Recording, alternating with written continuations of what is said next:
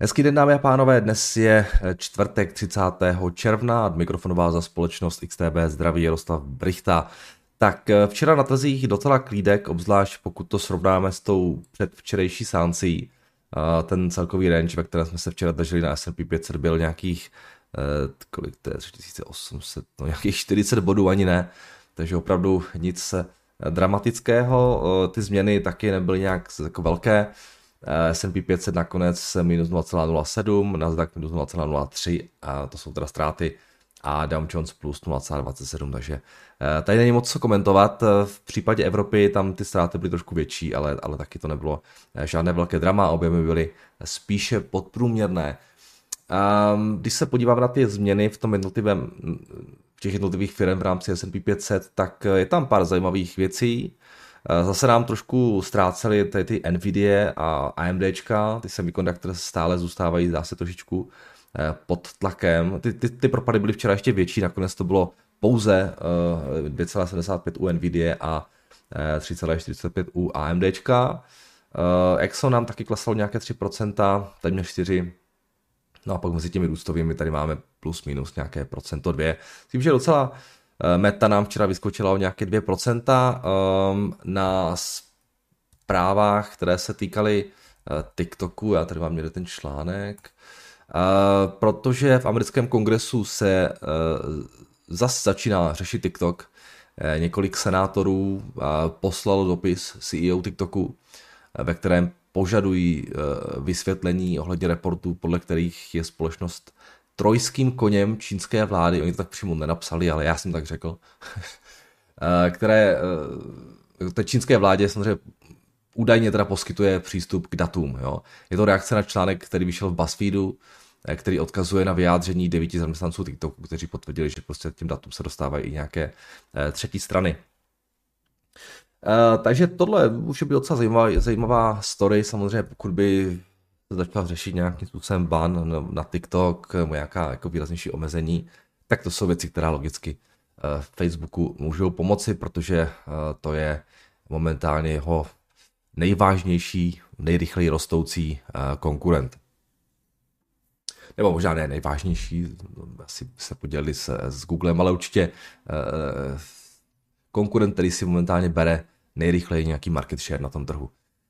Takže eh, Facebook včera plus 2%. No jinak, co se týče v nějakých dalších věcí eh, k tomu včerejšku, tak včera zase mluvili centrální bankéři, um, dostali jsme se třeba, doškali jsme se třeba projevu J. Paula, ten teda uvedl, že americká ekonomika zůstává v silné kondici a že je Fed schopen dostat inflaci na 2% bez výrazného tlaku na růst nezaměstnanosti. Eh, Fed se prý bude snažit zmírnit inflaci, aniž by nějak jako zatlačil ekonomiku do recese, což je úkol, ale který se zdá uh, být těžší, než se zdal ještě do nedávna, takže takové jako zajímavé vyjádření, ani bullish, ani bearish. Co se týče nějakých dalších věcí, tak v Evropě pokračuje nám růst cen zemního plynu.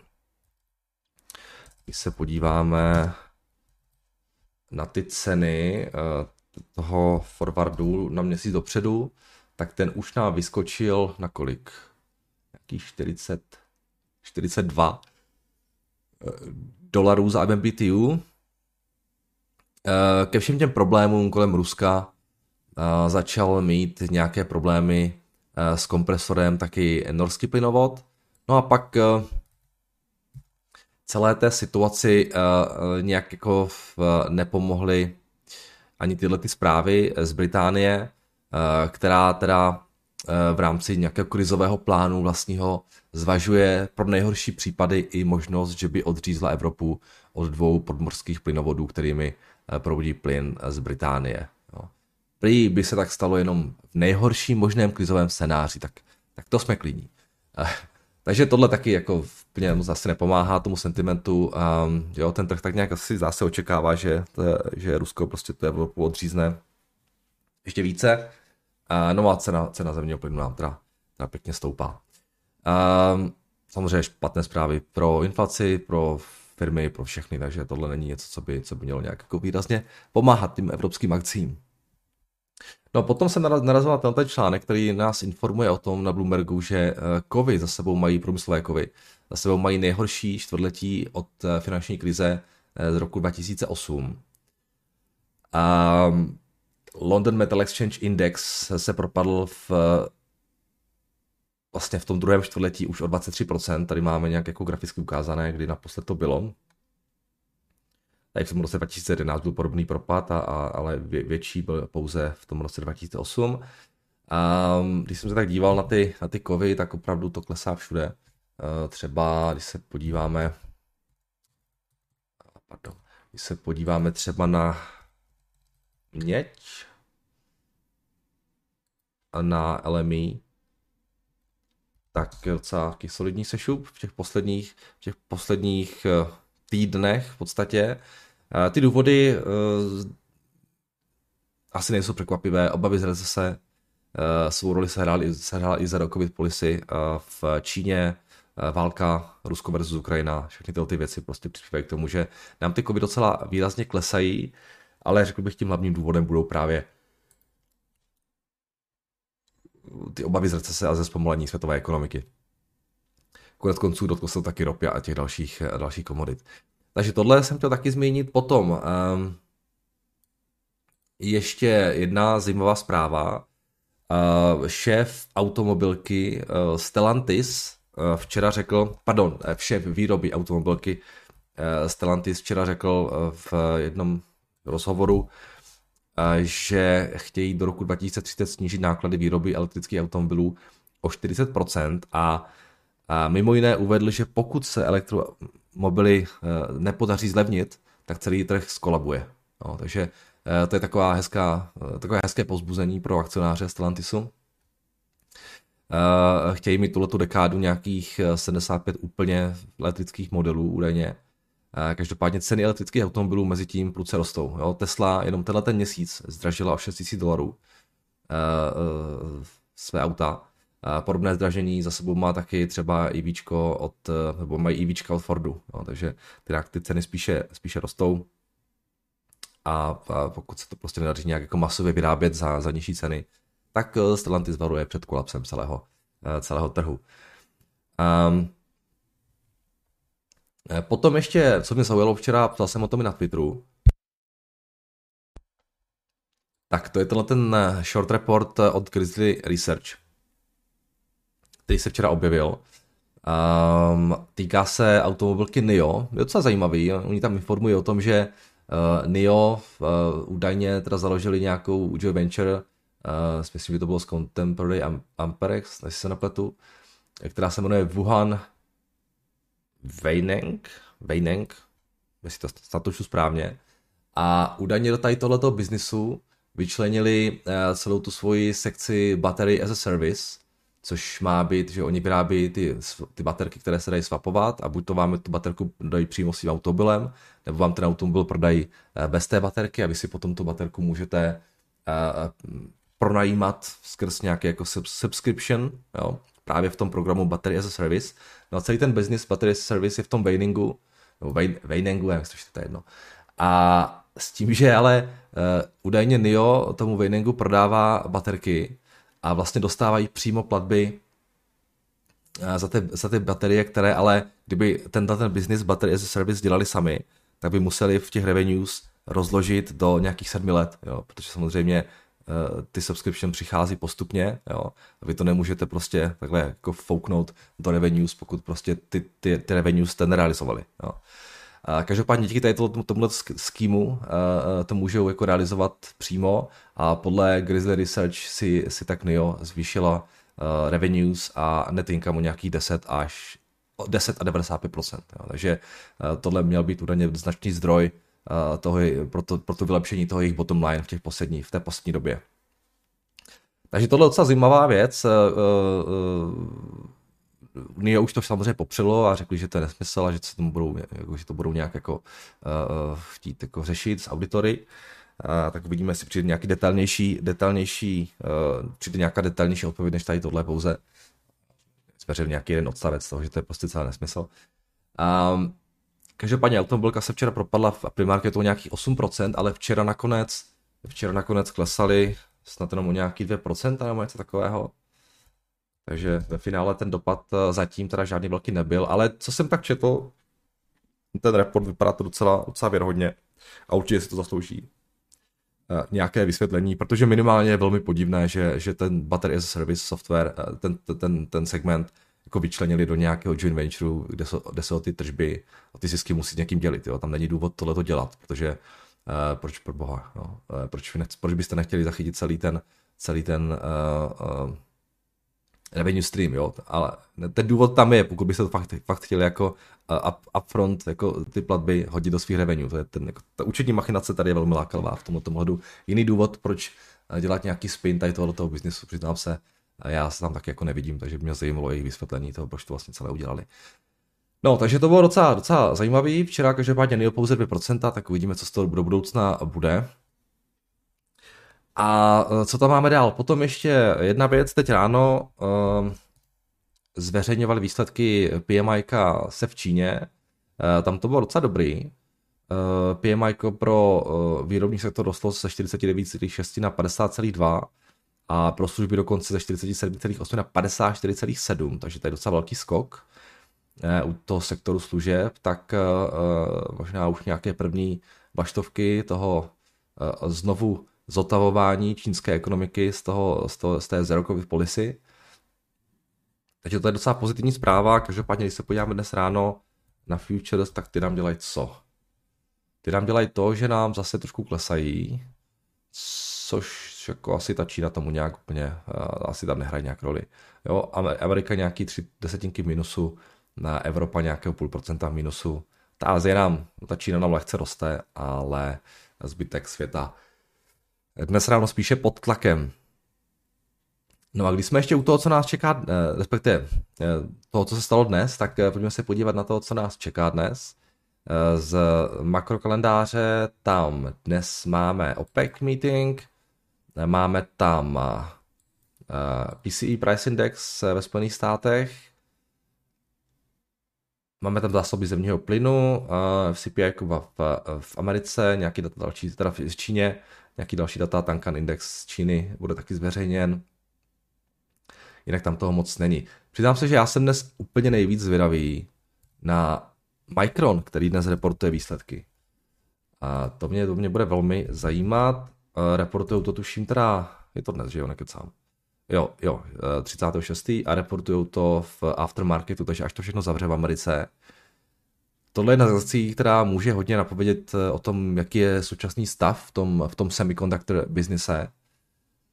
A je to jedna z akcí, po které jako, já hodně teď pokukuju, musím říct. A já doufám, doufám, že to bude velmi špatné, ty čísla.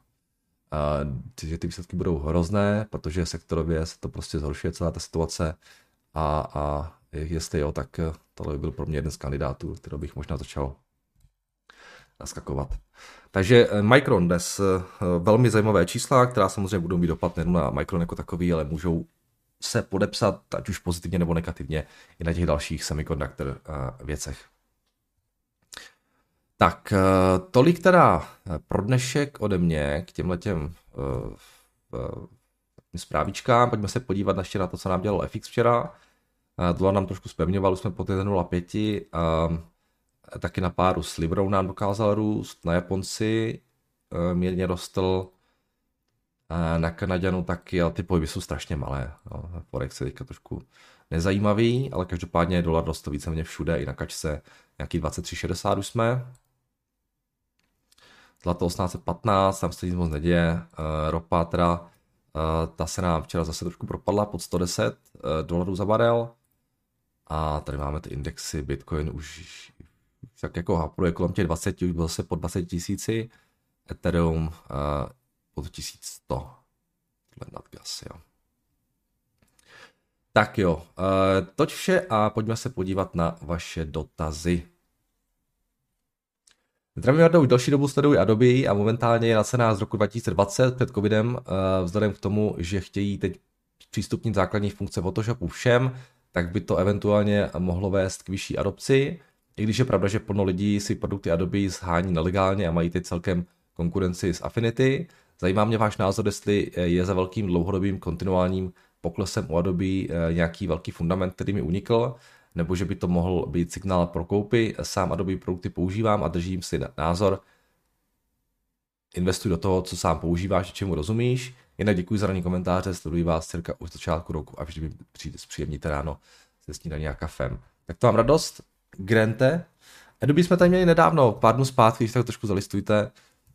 Um, já, já, já je zase až tak moc nesleduju, přiznám se, ale jako nezachytil jsem nějaké informace, že by tam bylo něco úplně negativního. Myslím si, že to prostě klesá s celým tím sektorem. Jo, ani v Bloombergu mi tady nic jako nepíšou eh, technologickým. Navíc ta akcie, pardon, tohle je Micron samozřejmě. Eh, navíc ta akcie byla eh, docela drahá, tady mám nějaký zprávy, ukažte.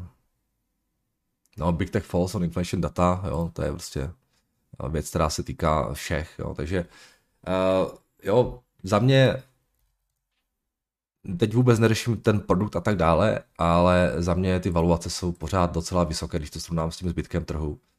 Takže mě, mě Adobe nikdy moc jako úplně nenutilo se na ně podívat, protože oni byli vždycky jako, jako výrazně dražší než ten zbytek trhu. A že by nějak jako, jako rychleji rostly než ten zbytek trhu, to se mi úplně taky nezdálo. Takže nevím, nikdy jsem to úplně, úplně moc jako hloubě nestudoval. Ty produkty, co jsem tak slyšel, tak všichni to chválí, že to je skvělé, jo, Photoshop, co s tím dělají. A, ale nějak jsem tomu nikdy nepřišel prostě úplně na chuť, co se té evaluace týče, jo. Takže jo, hodně to vyklesalo, ale, ale, ale pořád, když to třeba srovnáme s tím zbytkem trhu, který taky docela vyklesal, tak ten, ten, ten spread, jo, nebo to prémium nějaké valuační tam prostě pořád z nějakého důvodu je. A nevím s tou Affinity, co píšete, jak je to s tou konkurencí, jo, jak, jestli, jak, jak moc je to nebezpečné, pro ně těžko říct, to víte vy sám, jo, ale pokud podle vás jo, je to nějaká konkurence, která může trošku zatopit, a, tak uh, o to víc možná mi přijde uh, ta valuace jako vyšší, než bych ji třeba chtěl vidět. Jo. Ale, ale říkám, tady já to, to úplně nevidím. Zdravím Merdo, už vás poslouchám delší dobu a odvádíte dobrou práci, děkuju. Zajímala by mě jedna věc, chápu, že nakupujete v určitém limitu ceny, eh, jaký rozvážní vás bankovní účet, ale je něco, co nakupujete metodou DCA bez ohledu na cenu, děkuju.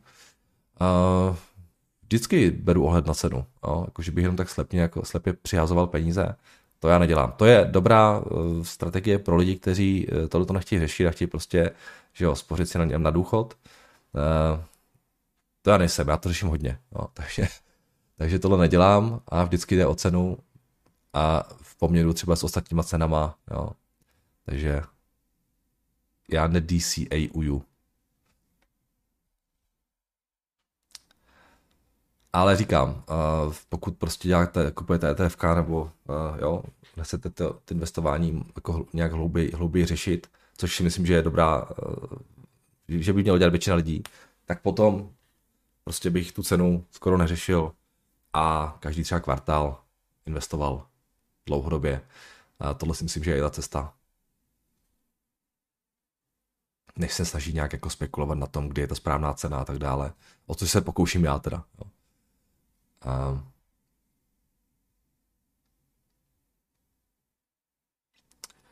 Tak, dobré ráno, Jardo. V první řadě moc děkuji za tvoření komentáře, nejlepší českojazyčnou investiční sérii na YouTube. Měl bych, oh, děkuji, měl bych prozbu, eh, podíval bych se na výhled Bloombergu eh, ke společnosti eh, Quickstep Holdings. Pro ty, co ji neznají, jde o australskou firmu specializující se na výrobu komponentů letadel, dodávají do Lockheedu, Biosystems, Marant Precision Engineering a dalších. Vzhledem k tomu, jak se daří akcí Lockheed Martin a BA, bychom mohli očekávat i růst Quickstepu, jejíž cena vyletěla v dubnu 100%, ale v zápětí následoval strmý pád na all-time low. Společnost Refinitiv v současnosti doporučuje strong buy, mají dluh a musí investovat do R&D, ale jinak vyplácí, vypadající, vypadají čísla slibně, co by tak mohlo stát za současnou nízkou cenou. Děkuju a přeji úspěšný den. Tomáš. Uh, ukažte. Kdy to reportovali na poslední, jsem se díval, myslím na ty předminulé výsledky, poslední jsem se ještě, poslední jsem se nedíval. Jak jsem to prodal, tak jsem trošku jako eh, to přestal sledovat. A, ale určitě se na ně zase podívám. protože za mě to je zajímavá firma, to, že se propadly zpátky na těch 0,39 je docela, docela zajímavý, vzhledem tomu, jak se moc teďka právě, no, to, vzhledem tomu, co píšete, jo, to by mohlo docela dost pomoct eh, tomu, tomu topy bottom line, i když samozřejmě pomoct, eh, že jo, Lockheed, přestože, přestože je ta válka, tak oni nebudou vyrábět víc těch F-35, eh, než je vyráběli doteď, protože oni už byli na limitu, na limitu té produkce, jo, takže ono jako ve finále Eh, je to samozřejmě dlouhodobě bullish, ale nemělo by se to nějak jako výrazně propsat do toho bottom line, protože uh, oni jsou schopni vyrábět určitou kapacitu jo, a tu, tu dělají. Jo. Um, každopádně uh, je to minimálně nějaký jako velmi solidní zdroj příjmů do budoucna, protože se nepletu, tak zhruba 50% těch, těch revenues je na tu F35, do ty klapky, nebo co oni tam pro ně dělají. A ta druhá půlka roku, tam byly nějaké 3 miliony, to bylo docela dobře.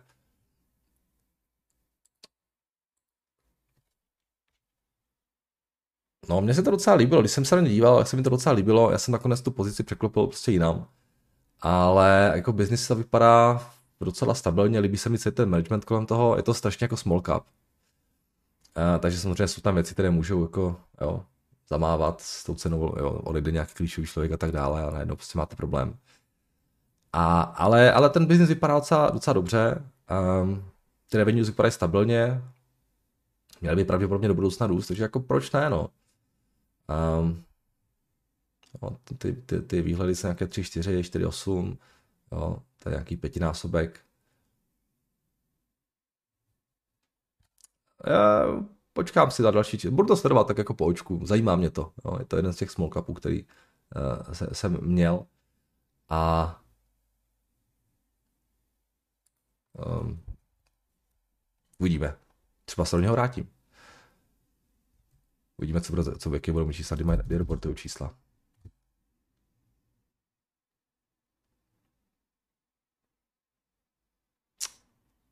Až v srpnu. Dobrý, jdeme dál.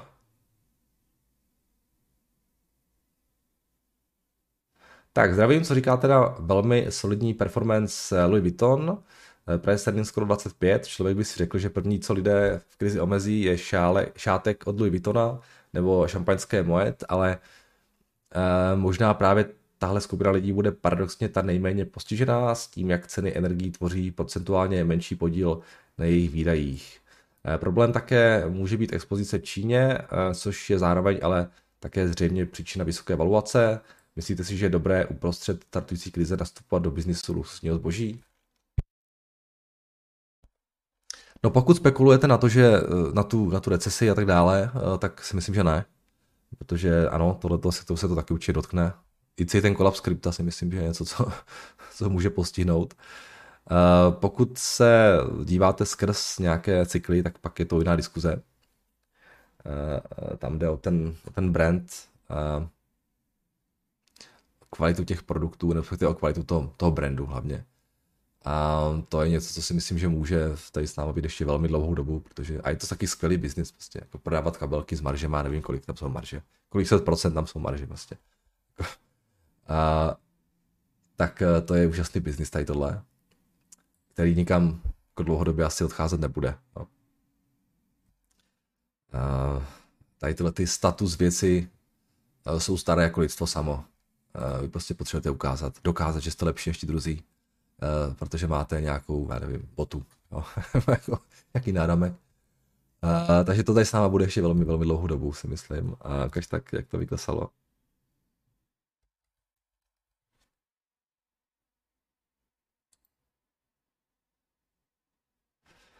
A ta Čína, to je taky zajímavé téma, jo, nějak jako, jo, tam, tam tekla spoustu. Čína je jako takový úplně typický trh, skvělý trh v podstatě pro ten, ten typ produktů.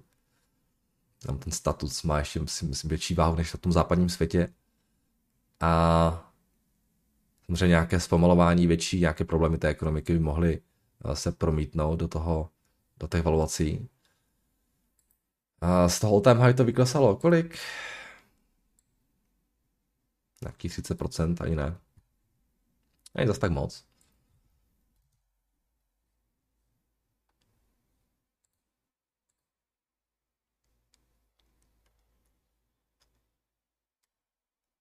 Jako biznis je to skvělý, o tom žádná. No.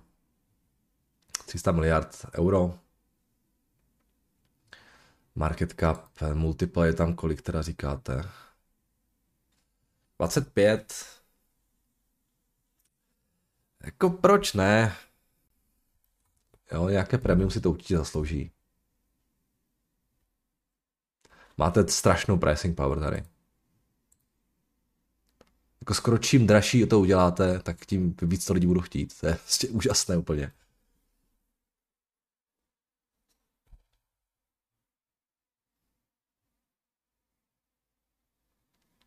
No, tohle je, tohle je krásný biznis.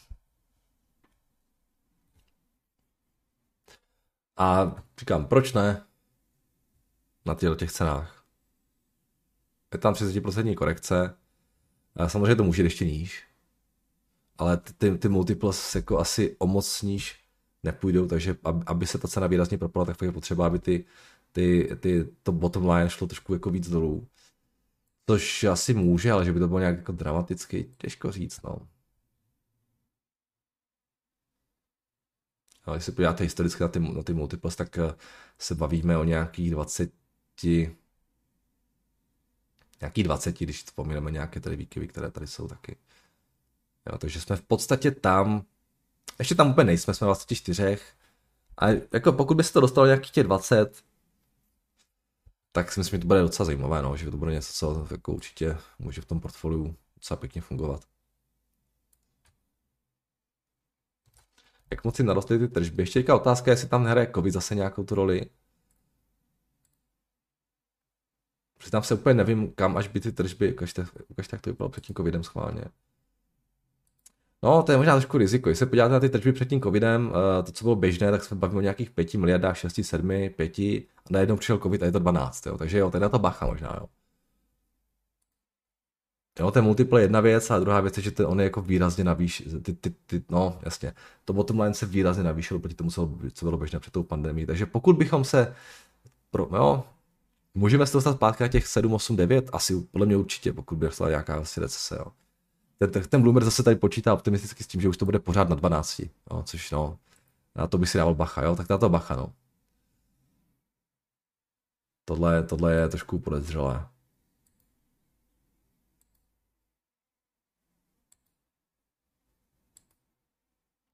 Hmm. Tak tady bych možná ještě chvilku čekal. Um.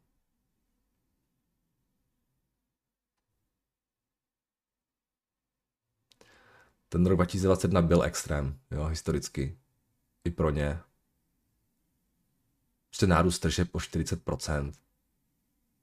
O méně, pokud to řešíme z toho, ale stejně z toho roku 2019, ale i tak to bylo jako, jako výrazné navýšení. Jo. No, tak jo, beru zpátky, co jsem říkal. Uh, jako ta firma samozřejmě skvělá, ale tady bych se bál trošku toho, že nějaká jako recese, nějaká normalizace celé té situace může přispět tomu, že ten propad toho bottom line i toho top line bude vyšší, než ten, ten trh momentálně očekává. Samozřejmě nemusí, třeba, třeba mají pravdu Bloombergu, jo, třeba už to bude pořád takhle skvěle, ale já bych jako se na to díval trošku skepticky, no, musím říct. Si nemyslím, že COVID způsobil to, že najednou už teď na pořád budou lidi více kupovat jako luxusní věci. Naopak, jako kupovali, kupovali luxusní věci, protože měli spoustu peněz. Uh, krypto, šeky, uh, akcie, všechno rostlo, teď všechno klesá. Uh, fiskál tak štědrý, sazby jsou vysoko. Představa, že budou dělat tohleto dlouhodobě, mm, moc to nevidím jako úplně realisticky. Tak uvidíme, uvidíme za rok. Připomeňte mi to někdo. Spálně, za rok. Ať se zase podíváme na to, jak se změnily výhledy pro, pro Louis Vuitton eh, do toho roku 2022-2023.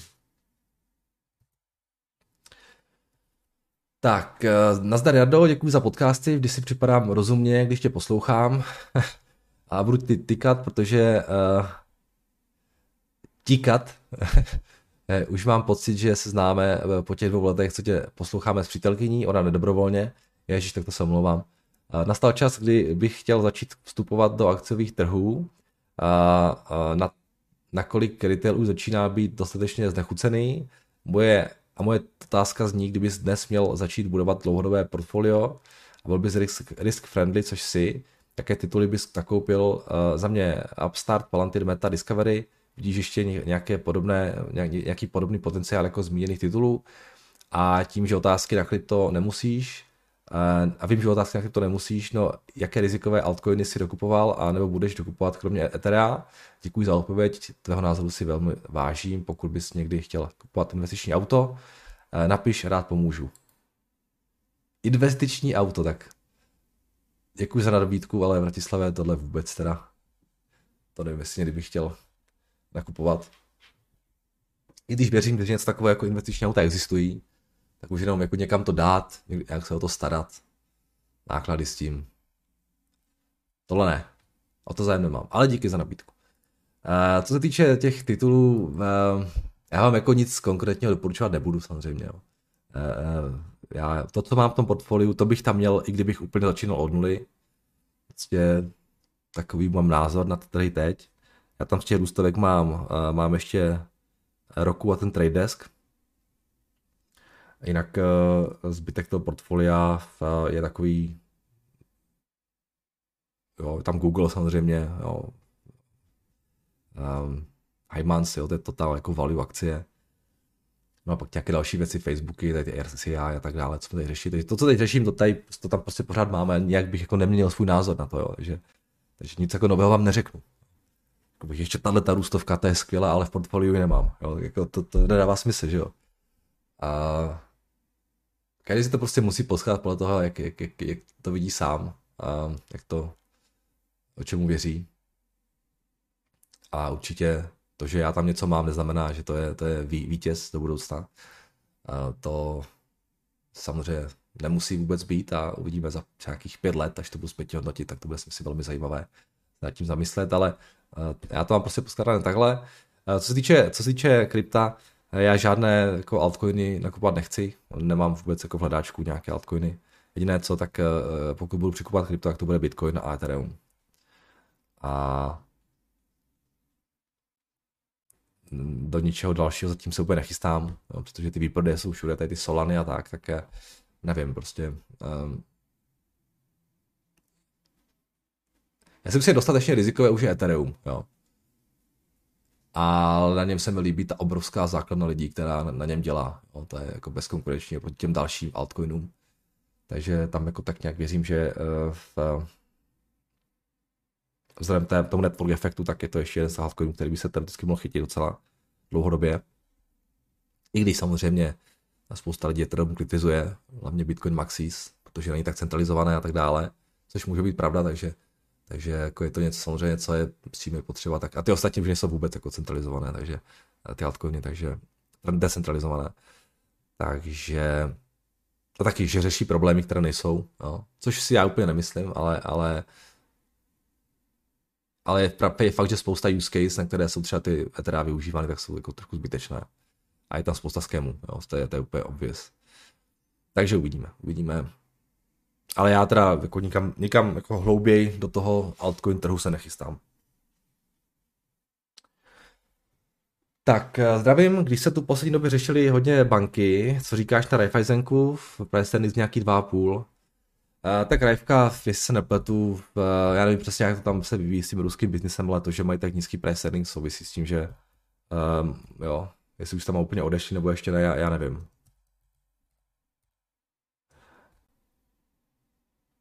Um, ale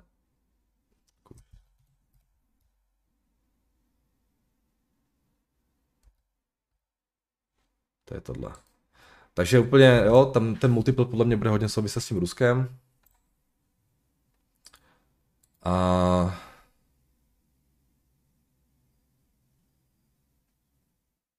a jak moc je to, já jsem se tady si díval, když se podíváte, podle mě, když se podíváte do do těch, do, do toho Pepové, Pepova uh, sheetu, dáte tam rajvku, já jsem tam měl, mám pocit, otevřené ty výkazy a dělali jsme se na ty podíly v těch, na těch jednotlivých trzích.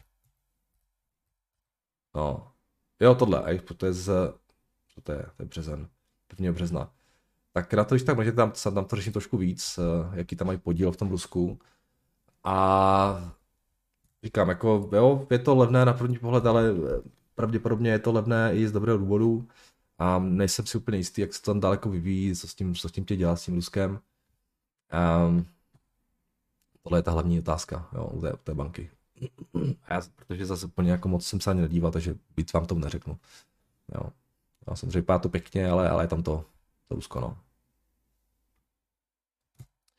Takže to je potřeba si nějak jako v hlavě eh, ujasnit předtím, než tam budete nějakou pozici. Tak dobrý den, pane Brichta, co si myslíte o alokaci části portfolia do stříbra v aktuální situaci jako ochrany proti inflaci za předpokladu, že by ještě vyklesalo eh, lehce pod 19 dolarů. Eh, střednědobý výhled je 6 12 měsíců. Tak jako jak vás zatím chrání stříbro proti inflaci a zlato? No, není žádná sláva, že jo? Takže si nemyslím, že teď jako je vhodný čas, nebo takhle. Určitě by to neskakoval kvůli tomu, že bych si myslel, že mě ochrání před inflací. Ale je pravda, že pokud bychom tu inflaci dokázali překonat nějakým způsobem v nějakém rozumném horizontu a pokud by se ta inflace vrátila zpátky a pokud by díky tomu začaly výrazně klesat zase úrokové sazby, tak si dokážu představit, že paradoxně ta eh, dezinflace, eh, ten pokles inflace by mohl být něco, a, a s tím spojený růst úrokových sazeb, eh, teda pokles úrokových sazeb, by mohl být něco, co by těm drahým kovům mohlo pomoci. Jo. Ale uh, přiznám se, rozhodně na, to spekulo, rozhodně na to spekulovat nebudu. A ono to taky pravděpodobně pomůže akcím, konec konců. Um, takže není to něco, co bych úplně jako sledoval, no, musím říct. Teoreticky, co by mohlo způsobit to, že by těm kovům se dařilo více než akcím, by bylo to, pokud by ta dezinflace probíhala v nějakém prostředí jako recese nebo jako velmi, velmi jako, jako anemického ekonomického růstu. Jo. Ne, tady by moc destimuloval ty earnings těch společností. Jo. Ale to tak jako hodně spekuluju a jako vůbec netroufám jako nějak no, jít do toho nějak jako se, s vlastníma penězma. No. Takže tím letím směrem já se teda moc nedívám, musím říct. Tak, zdravý Verdo, co říká teda pohled v otázce buyback versus dividenda? Že firmy v dobách poklesu a krize omezí mnohem více buybacky než dividendu. Jsou na to grafy. E, to je nevýhodné dvakrát, jednak v poklesu se hodí dividy, to je nevýhodné dvakrát. Jednak v poklesu se hodí divy na reinvestici a taky jsou v poklesu krizi buybacky výhodnější, takže přichází o tuto příležitost. A... Takhle. Já přiznám se, vždycky kroutím hlavou na tou dividendovou politikou prostě, jo. Já vím, že ty banky, nebo ty, ty, ty firmy nechtějí snižovat dividendu, protože prostě se říká, že mají nějaké akcionáře, kteří na tu dividendu spolehají a tak dále. Jo.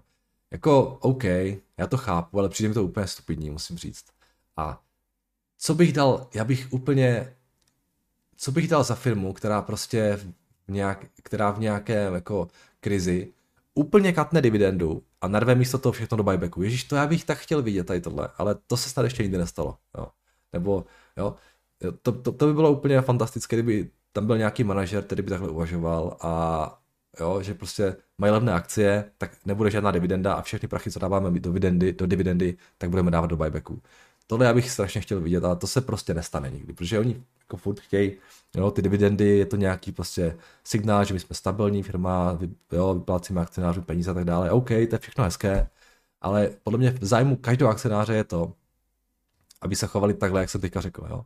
Prostě když je akcie levná, vykašlat se úplně na dividendy, dělat buybacky a potom ať si ty lidi ty akcie prodají sami. Jo. A místo té dividendy. Ať si třeba, když mají, jo, ať si odprodají prostě třeba procento nebo dvě uh, z těch akcí. Na tom není špatné prodávat akcie. Jo. A získávat nějaký cashflow skrz ten prodej akcí. Jo. Takže buybacky jsou naopak zase špatný, pokud ta cena je vysoká. Vy to ASML, jak jsme řešili včera. Jo. Tam by ta dividenda byla podle mého názoru lepší jako, jako varianta. Jo. Jo. Jo, myslím, že by, ale prostě, jo, z nějakého důvodu ty firmy prostě preferují stabilní dividendu, jo, tak jako budíš, no, tak jo, asi, jo, je fakt, že pokud prostě, uh, asi to je trošku racionální v tom smyslu, že trh, trh to prostě, nebo investoři to prostě vyžadujou a pokud by ta firma přestala, tak to akci začne prodávat, jo. Ale přiznám se, kdyby byl jako hodně evil CEO, tak a, a hodně lidí by spolehalo na to, že vyplácím dividendu. A kdybych věděl, že uh, když přestanu vyplácet dividendu, tak se akcie propadne, tak já bych to udělal prostě. A hnedka bych všechn, celý ten propad jenom toho, že, toho, že přestávám vyplácet dividendu, tak celý ten propad bych využil na to, abych udělal buyback. jo. To by bylo úžasné. Jo. Ale tak jako, to se jim nestane, jo, takhle, takhle. Trh si prostě žádá nějakou, nějakou jinou, uh, uh, akci a CEO to respektují.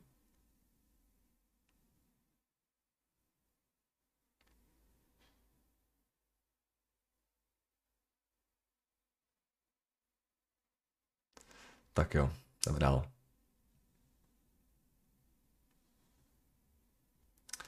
Skat nějaký dlouhý, kolik je to už? 40 minut. Uh, ahoj Jardo, mluvil jsi včera o AMDčku jako pozici, o které bys možná nas- naskočil. Uh, proč neradí Nvidia? Rád firmy srovnávají s Googlem, není náhodou Nvidia ten pomyslný Google v oblasti semi- semiconductors? Uh, díky Matěj. Uh, nevím, Matěj, Konec konců AMD taky trošku Nvidia leze do zelí s těma, s těma grafickýma kartama. Um, ale jinak jako za mě Nvidia je taky fantastická společnost, to já prostě rozhodně ano. A, mo- a vždycky oni byli trošku dražší, což mě tak nějak jako uh, uh, jo, bránilo nějak víc se na ně dívat, ale to je fakt, že teďka hodně vyklesali dokážu si představit, že kdybych chtěl trošku se rozkročit v tom semiconductor businessu, tak bych, eh, tak bych nějakou jako pozici dal i do Nvidia. Jenom u toho AMD se mi líbí jednak fantastický management, ale i AMD, i Nvidia má skvělý management. Líbí se mi to, že oni jsou pořád jako relativně malí na tom trhu, jo, že pořád mají jako kama ukusovat z toho koláče, hlavně teda tomu Intelu. Ale možná třeba i do budoucna na Nvidia. Uh, takže ten, ten, ta runway mi tam přijde uh, trošku zajímavější, delší. Ale ví se mi, že jsou levnější. A, ale říkám, prostě Nvidia, jo, myslím si, že to je velmi podobná záležitost, velmi jako zajímavá firma. A proč ne? Ale musím říct, že já teda, když se bavím o tom semiconductors, tak momentálně úplně nejvíc pokukuju po tom, po tom Micronu momentálně. Ten se mi začíná jako dost líbit.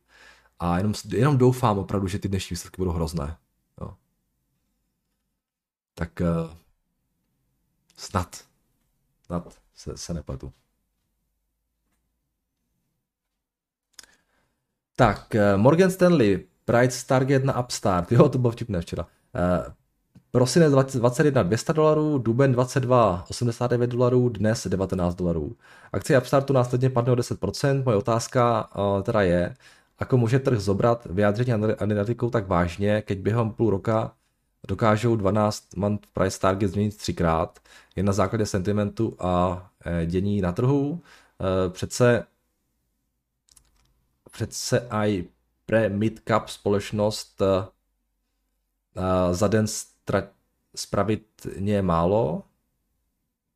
Vyjádření analytikou se dají brát asi tak vážně, že někdy z Korej toho roku Bank of America změnila price target na SoFi a následně O pár dní neskôr přišli rumors, že připravují podobnou platformu, jako je SoFi. Děkujem za vaši práci, nech se daří. A jako, víte co, trh na to reaguje z nějakého důvodu. A já, to, je to úplně jedno. Já jsem si četl ten report, který, který tam jako na základě kterého to to dělali, uh, oni víceméně prostě říkají, že přichází recese a že rostou sazby a proto uh, prostě tomu biznesu se bude dařit méně, což je, což je pravda. Eh, ten jejich profit target je vždycky mám pocit na rok dopředu, takže jo, eh, prostě přišla, že jo, jo, přišel brutální výplach, tak hold prostě musí taky na všech těch, eh, na všech těch svých jako profit targetech jako akcí snižovat profit targety, protože ty akcie se propadly mezi tím 30 až 50 až více procent. Um, takže jako, jako v podstatě to chápu, když už musíte dělat profit targety, no tak prostě vy víceméně budete pořád kopírovat ten trh. Prostě vždycky se tu aktuální cenu, budete se snažit extrapolovat rok dopředu, No a když se za půl roku zase nazmění o 50%, tak hold prostě, jo, těžko asi od těch analytiků očekávat, že budou schopni predikovat, eh, jak přesně ceny, to neumí nikdo. Jo. A takže jako je to hezká hra, ale, ale myslím, že tam jako ta value žádná velká není. Um, hold prostě v trhu, kde se ta akce propadla o 80%, tak jako chápu, že třikrát změnili profit target. Jo. Jako- ale říkám, um, mě zajímají ty argumenty za, tím, za, tím, za těma změnama. To, co psali oni, tak je, je prostě fakt, jo, že samozřejmě pokud budou vysoké sazby, pokud bude recese, tak eh, tomu biznisu to jako, jako, jo, nebude pomáhat, ale jo, prostě tohle, říkám, eh, recese to není důvod pro mě, jako, um, jo, já se dívám přesto, mě zajímá ten biznis jako takový, mě zajímá to, kolik podepisují nových partnerů um, a jak ta platforma jako taková uh, funguje. Jo. takže jako recese určitě bude něco, co tomu, tomu biznesu bude škodit, ale, ale na to já jako nějak moc, to není nic jako nového, no. to není nová informace.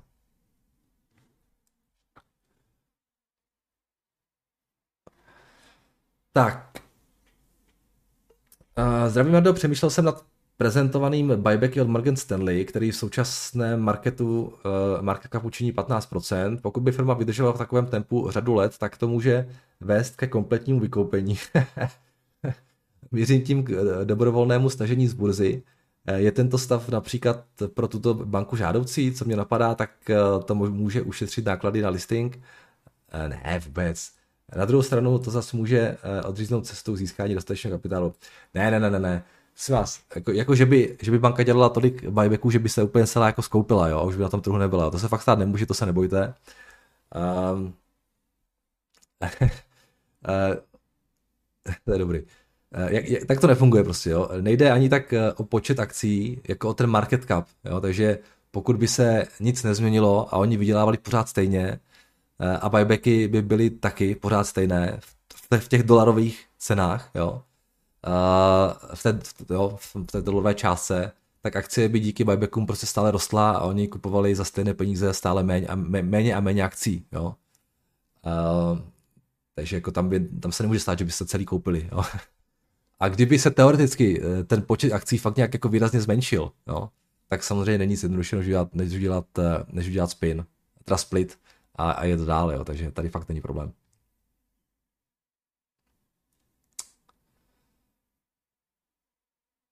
Tak dobré ráno prajem všetkým. Jardo, prosím tě, dokáže tvoje věštická koule ukázat, jako mají firmy rozložený svůj dluh, a kolko budou ročně platit, alebo nemá nějaká dobrá duša poznatky, kde se dá info najít. Tak ano, věděl by si ukázat například Apple, Google jsem, ale nenajde nič konkrétnější jako short, long term, pro zajímavost, děkuju. Nevím přesně, co po mně chcete, jak má rozložený dluh, kolik ročně platí. No kolik ročně platí, to se dá zjistit velmi snadno. Přímo z income statement. Když se podíváte na Apple, každá firma to uvádí. A děláte income statement, tak eh, třeba u Apple um, interest expense, jo, 600, 600 milionů uh, nebo 700 milionů dolarů, ale oni ještě mají interest income, protože mají nakoupené, ten cash mají zainvestovaný v nějakých shortem věcech a mají 700 milionů, takže oni mají interest income větší než interest, interest expense, jo. Ale pokud bychom dali nějakou firmu, která má hodně dluhu, jen třeba AT&T, um, tak tam to bude samozřejmě trošku, trošku jiná story. Jo. Interest income je 0 a interest expense je 1,7 miliardy, to je kvartálně ještě navíc, jo. A i u toho Apple to bylo kvartálně, takže ročně ročně třeba AT&T a proč zase ten Bloomberg je tak pomalu? Ročně AT&T zaplatí na, na, jenom na úrocích 6,7 miliardy dolarů. Wow. 6,7 miliardy dolarů a netinka mají nějakých 20 uh, net income gap nějakých 17. Jo.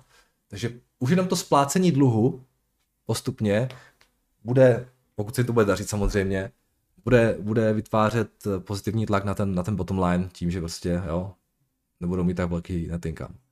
Uh, interest expense. Takže tohle jde tady a jinak, uh, jestli chcete rozložení, ty, jestli chcete ty maturity, tak to nevím, kde přesně najít na webu a určitě by to někde v, v tom v, tom, v těch finančních výkazech Apple mělo být a těch dalších firm, ale já to mám tady vždycky uvedené, takže já se na to dívám přes Bloomberg, já to mám přes tuhle tu funkci a tohle jsou vlastně maturity u Apple, jo. Vidíte, kolik dluhu mají v těch jednotlivých letech, jo. Mají to v podstatě všechno nasekané do toho roku 2027.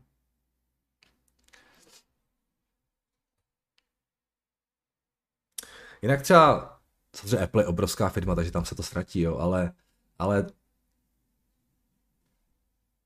si vezmete, kolik oni mají té hotovosti, nebo ty firmy, které mají hodně hotovosti, víš třeba i Berkshire mimochodem, jo, a mají to všechno v short term věcech, tak ty budou mít pěkný interest income teďka z tady těchto těch investic. To může být docela pěkný zdroj příjmu, jo. Až začnou v Americe stoupat ty sazby. Uh, samozřejmě, prostě, nebo je to, jo, většinou ty firmy jsou fakt velké, vydělávají spoustu peněz, ale, ale jako, co může být pěkný, pěkná úložka jo, do těch pár, na těch pár uh, měsíců, let, možná rok, dva. Může být docela pěkný zdroj. No, máte, když máte 100 miliard, tak máte, a data, dáte to budou ty dvouleté, jsou třeba 3, 3, 3% výnosy, tak najednou máte 3% navíc. Uh, 3 miliardy navíc, jo. No, to se, to se jako projeví, třeba to Berkshire schválně, jo. Máme Berkshire Hathaway, uh, oni to všechno mají v těch shortem papírech, oni mají té hotovosti tohle, jo, to je nějakých 100 miliard, no. Když tady to těch, do těch dvouletých uh, treasuries, tak prostě máte 3 miliardy navíc. Jo, to se docela hodí. Si vezmete, že, že uh, ročně dělají nějakých 23 miliard třeba, něco takového, tak najednou prostě, třeba, OK, tak mě třeba 18, jo, ale free cash flow je tady 23, tak to, to je víc než 10%, výrazně víc než 10%. Jo.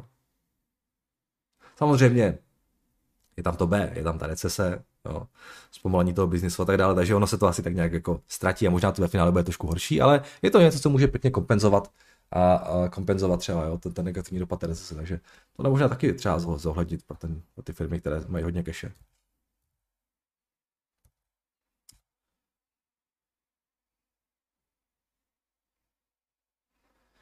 Tak, eh, dobrý den, můžu se ptat, co znamená při akcích Mety Close Only, Meta Platform Inc. u brokera XTB, děkuji za odpověď.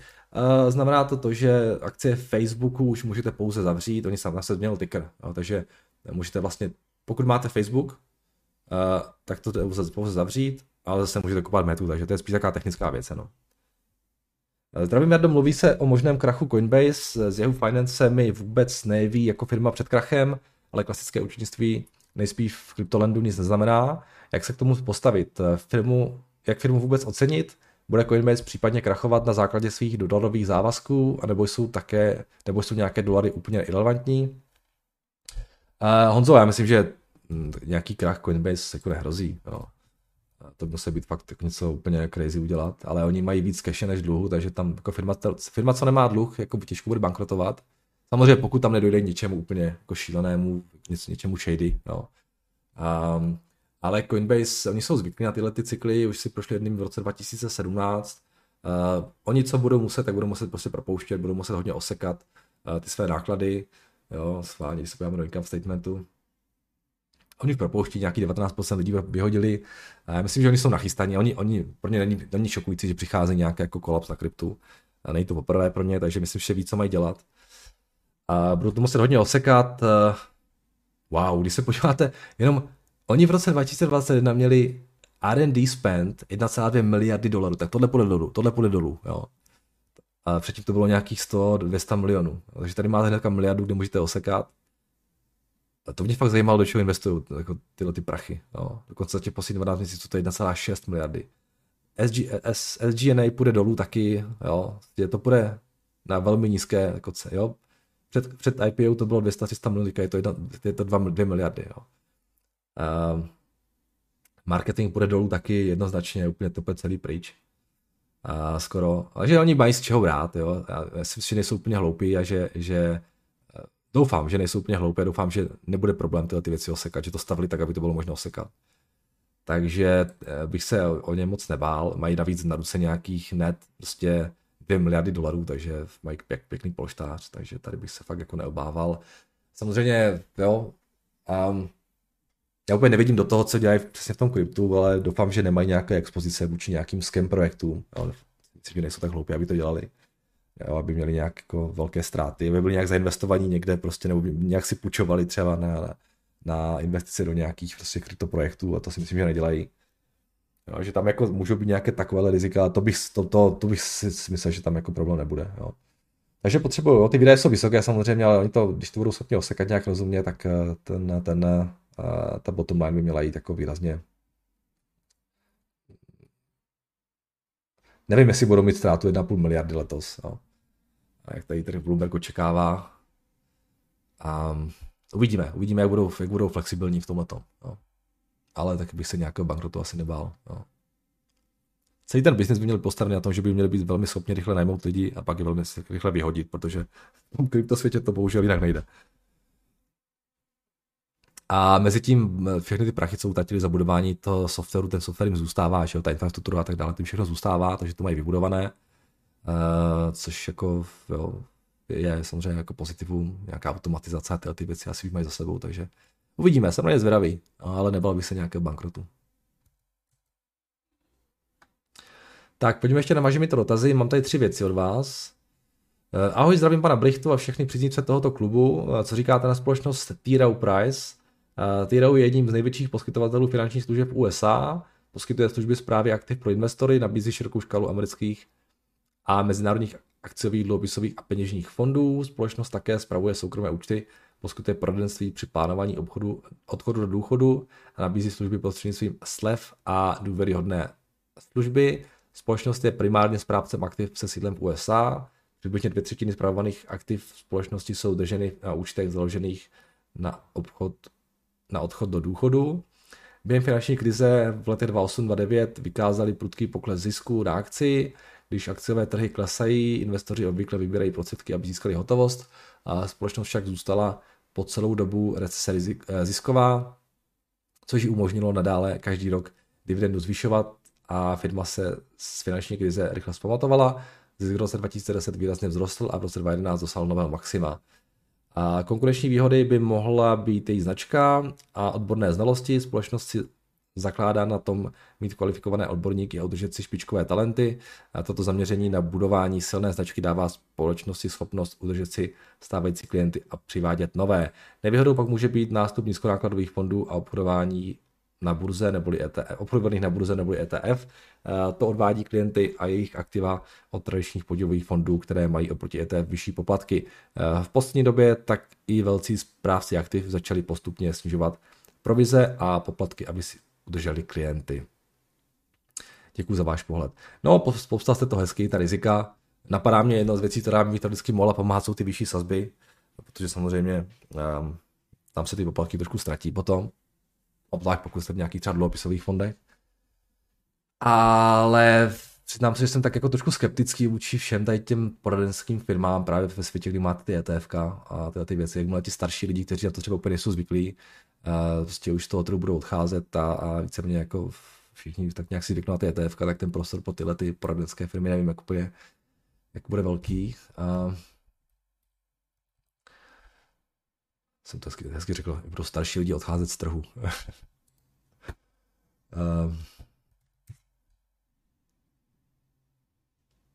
Každopádně, jestli teda byli schopni nějak jako růst na tom revenue, na tom bottom line, tak to svědčí něco o tom, že jsou schopni jako konkurovat eh, v tom světě dnešním, eh, v těch ETF fondech. I když zase, jo, co, co tvoří to revenue? Jo? To tvoří, asi bych řekl, že mají nějaký fíčka a možná mají nějaký provize z růstu těch, eh, těch aktiv, takže když rostou, rostou ceny akcí, tak se asi jako zvyšujete bottom line. Um,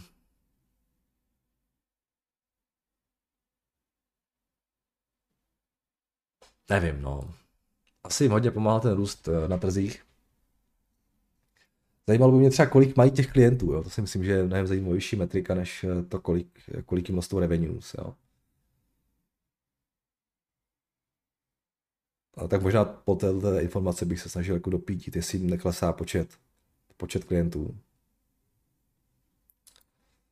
z těch čísel já toho moc jako nevyčtu, protože říkám, asi, asi v uh, tomu bottom line hodně pomáhá to, že rostou všechny ceny těch akcí a tak dále. Nebo rostly. Teď možná ta čísla budou horší, protože jak bondy, tak akcie zase mají docela špatný rok a víme, že tady je nějaký pokles, když možná bych čekal, že by byl trošku vyšší.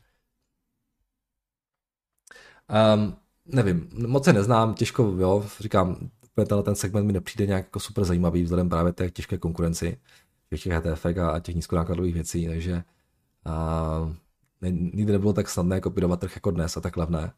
Takže tohle bych viděl jako docela jako negativní uh, trend pro tenhle ten typ biznisu, ale třeba nějakou jako fakt zajímavou konkurenční výhodu, kterou jako budou schopni si to podržet, těžko říct. ale, ale minimálně bych šel po té informaci, jak moc jim rostou. No, nejde ani tak o to revenues, asset under management, ani nejde moc o to bottom line, ale šel bych potom, jak moc jim eventuálně rostou nebo klesají počty klientů. Myslím si, že je naprosto klíčová věc.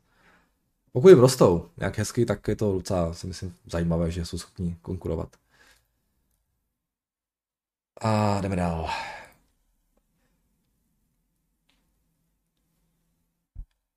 Už jsme přes hodinu. Ha. Já už delší dobu opět pošilhávám po společnosti Hapang Lloyd, eh, že by jich znovu zaradil do portfolia. Společnost udělala během covidu spektakulární růst. Firma je na německá nadnárodní pra, uh, přepravní společnost. Uh, v současnosti je to pátá největší kontejnerová přepravní firma uh, podle přepravní kapacity. Během covidu jim vyrostla cash pozice a dluh mají třetinový oproti hotovosti.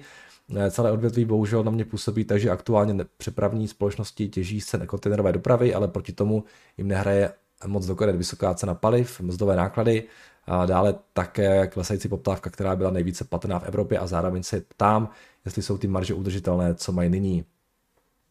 Management odhaduje až 70%, 75% na, až, že až 75% nákladů by se mělo vrátit na předcovidové úrovně, ale kdo ví, hlavní expozice je eh, na Čínu, Severní Ameriku, Evropu, Latam.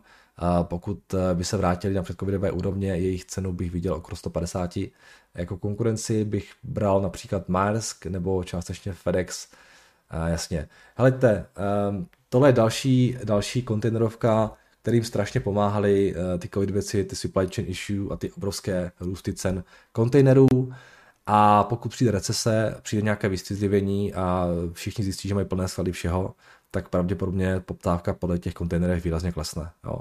A s tím i ceny přepravy a najednou ty firmy můžou být tam, kde byly na, těch, na, tom, na, těch net income, net, na tom net income před covidem. Tam, kde byly na net income před covidem, to je, to je rovnovážný stav. Tohle je totální výchylení z rovnovážného stavu. Jo. A když se podívám na ten hlak, Kdy se tam dostanou, to je klíčová otázka. Pokud se tam dostanou až třeba za dva roky, tak potom budou pořád generovat perfektní, jako, uh, perfektní zisky, které můžou ospravedlnit třeba tuhle tu cenu. Jo. Ale to já nechci na to spekulovat. Každopádně podívejte se u každé kontejnerové společnosti, jak na tom byli před covidem a uvědomte si, že někdy v budoucnu budou úplně na stejných číslech. Jo. Možná ještě horších. To je prostě rovnovážný stav. Ty firmy nikdy moc nevydělávaly. Jo.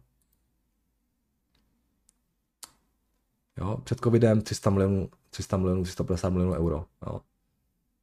A pak najednou 9 miliard. Jo? Tohle je strašně low margin business a vždycky bude. Jo? To, že mají profit marže 40% je totální úlet, který není udržitelný dlouhodobě. Jo? Samozřejmě ty valuace jsou ty, ty market capy jednoho dne budou zpátky tam, kde byly na 13, 10 miliardách. Jo? Ale samozřejmě mezi tím vám ještě můžou vydělat spoustu miliard, které vám platí na dividendě, proto jsou ty market capy tak velké. Jo? A teď jediná otázka je, jak dlouho budou schopni tyhle ty prachy dělat. Jo? Uh, nepočítejte s tím, že to bude dlouhodobě. Ale pokud to bude ještě třeba dva roky, jo, tak to bude fajn. Jo? A, a možná to se nedává smysl, ale ale já se trošku obávám, že, že pokud fakt jako přijde nějaká ta hlubší recese a Uh, takže ta hodně jako vyřeší tady ty supply chain issue sama, od sebe. Jo. Takže já, já do toho biznese nejdu. Byla to krásná myšlenka někdy v tom roce 2020. Eh, škoda, že mi to nenapadlo. Eh, možná jsme se tady, tady řešili, ale nevěřil jsem tomu, že to bude až tak, tak jako obrovský nárůst. A možná je to pořád dobrá myšlenka, ale říkám, já jako na tohle absolutně nechci spekulovat. Že ta kontejnerová doprava byl hrozný biznis a zase bude hrozný biznis. Tak a poslední. Uh, zdravím vás, Jardo. Včera jste mluvil, že po očku sledujete některé evropské levné firmy, zejména ty stavební. Víme, že již máte investované v Hymans. Prosím, mohl byste se nahlédnout na čísla do Bloombergu na stavební firmu Hochtiv. Firmu asi netřeba moc představovat, eh, tak tím nebudu zdržovat a jen doplním, že se jedná o firmu, které která kromě vlastní stavební činnosti mají příjem z několika ceřených společností, které se zabývají i dalšími jinými činnostmi. Například se jedná o těžbu nerostů, uhlí, železných hrud a plynu například v Austrálii, Africe a Jižní Americe. Mexiku například provozují a vybírají mít na dálnici, kterou stavěli a tak dále. Přiznám se, že právě tato diverzifikace mě přesvědčila o menší pozici v této společnosti. Momentálně je cena na úrovni z roku 2013. Vyplácí celkem spolehlivou dividendu kolem 4% kromě čísel a výhledů pana Bloomberga do budoucna by mě zajímal hlavně ještě pohled na geografické rozložení tržeb příjmů a tak dále, jasně. V případě váš pohled na samotnou firmu, tento stavební sektor obecně v horizontu 3 až 5 let. Tak mně se stavebnictví líbí, jak jsem to tady řešil, myslím, že si prošlo docela zajímavou jako katarzí v těch minulých letech a dostáváme se do nějakého stavu, kdy si firmy uvědomují, že je důležité také vydělávat peníze. U toho Hochtifu ta, ta, ta rozkročení jo, je určitě něco, co je anticyklický prvek pro ně, takže um, by jim to mohlo pomáhat v, v, v té případné recesi. Uh, klasika, žádný velký dluh, uh, spousta hotovostí, i když teda většina těch stavebních firm má spíš jako net cash pozici, tyhle mají net debt pozici. Um, marže vypadají na první pohled uh, ob, obvykle, spíš trošku nižší, teda musím říct, než ty lepší z těch stavebních firm, které jsou schopny dělat třeba uh, více než jako 5%, 5 až 6% adjusted EBITDA margin a 3 až 4% jako net income margin. Uh, takže ty marže jsou trošku spíš nižší, ale nic asi jako úplně mimořádného. Jo, tady máte nějak ten income, které se očekávají do budoucna, nějakých těch 400-500 milionů prostě pořád by měli dělat. Pokud jak ten biznis bude fungovat, což je v podstatě nějaký desetinásobek toho enterprise value, nebo lehce po desetinásobku enterprise value, to price earnings, to bude to je ještě míň. Nějaký třeba šestinásobek. Takže takhle jako mi to připadá jako docela obvyklá cena Um, to, že jsou tak rozkročení, že mají tady ty různé operace, to může být výhoda i nevýhoda, jo, záleží, jak jsou schopni to manažovat. E, někdy i ten, jako ten fokus na to stavebnictví, či se na to stavebnictví může být velká výhoda. Jo, někdy a to, že jste rozkročení ve všech možných věcech a že máte víc těch revenue streams, může být, jo, to je, nedá se říct, že to dobře nebo špatně, je to prostě prvek, na který, s kterým musíte počítat a nějak jako si ho v té hlavě uh, jako vypořádat. Já osobně teda musím říct, že jsem jako radši, když ty stavební firmy, nebo mi dává větší, firm, větší, větší smysl, když ta stavební firma má velmi silnou finanční pozici a je jako, jako, jako zaměřená čistě na ideálně na stavebnictví a ideálně na jeden trh jenom. Jo. Protože uh, čím víc trhů, tak uh, čím, tím víc problémů v řadě případů těch stavebních firm. Um, ale to je můj nějaký prostě, pohled jenom. Um, no jinak já nevím, tomu víc mám, jako, nemám co říct, no. Jako vypadá to naprosto běžně. A na, na ně jsem se ještě úplně jako hloubě nedíval, ale mohl bych se na ně podívat. Není špatný nápad ještě na tyhle ty zkouknout. Takže asi tak. Prosím vás, hodina 8 minut. Ještě na závěr mám jednu důležitou informaci. Je to velmi dobrá zpráva pro všechny přítelkyně, které jsou nuceny mě poslouchat. A to je ta, že eh, od zítřka do, do no prostě nebudu teďka dělat uh, radní komentáře až do čtvrtka, ve čtvrtek bych měl být zpátky, uh, držte mi palce, moje partnerka odjíždí na dovolenou a nechává mě doma s dvěma dětmi, takže uh, to budu mít docela veselé. Což mi napadá, kdyby náhodou jste někdo měli nějaký, nějakou, nějaký zajímavý tip, kam jít s dětma v těch nadcházejících dnech, uh, tak mi napište doma, že mi to dotazy gmail.com. Pokud víte o nějaké dobré akci pro malé děti 2 3 roky, uh, tak budu rád, když mi dáte vědět, protože já musím myslet nějaký program uh, každý den, že uh, nebo se zblázním s nima. Takže no prostě, ale každopádně uh, jako bez šance nějaké videa dělat, uh, takže se uslyšíme znova až ve čtvrtek, jo?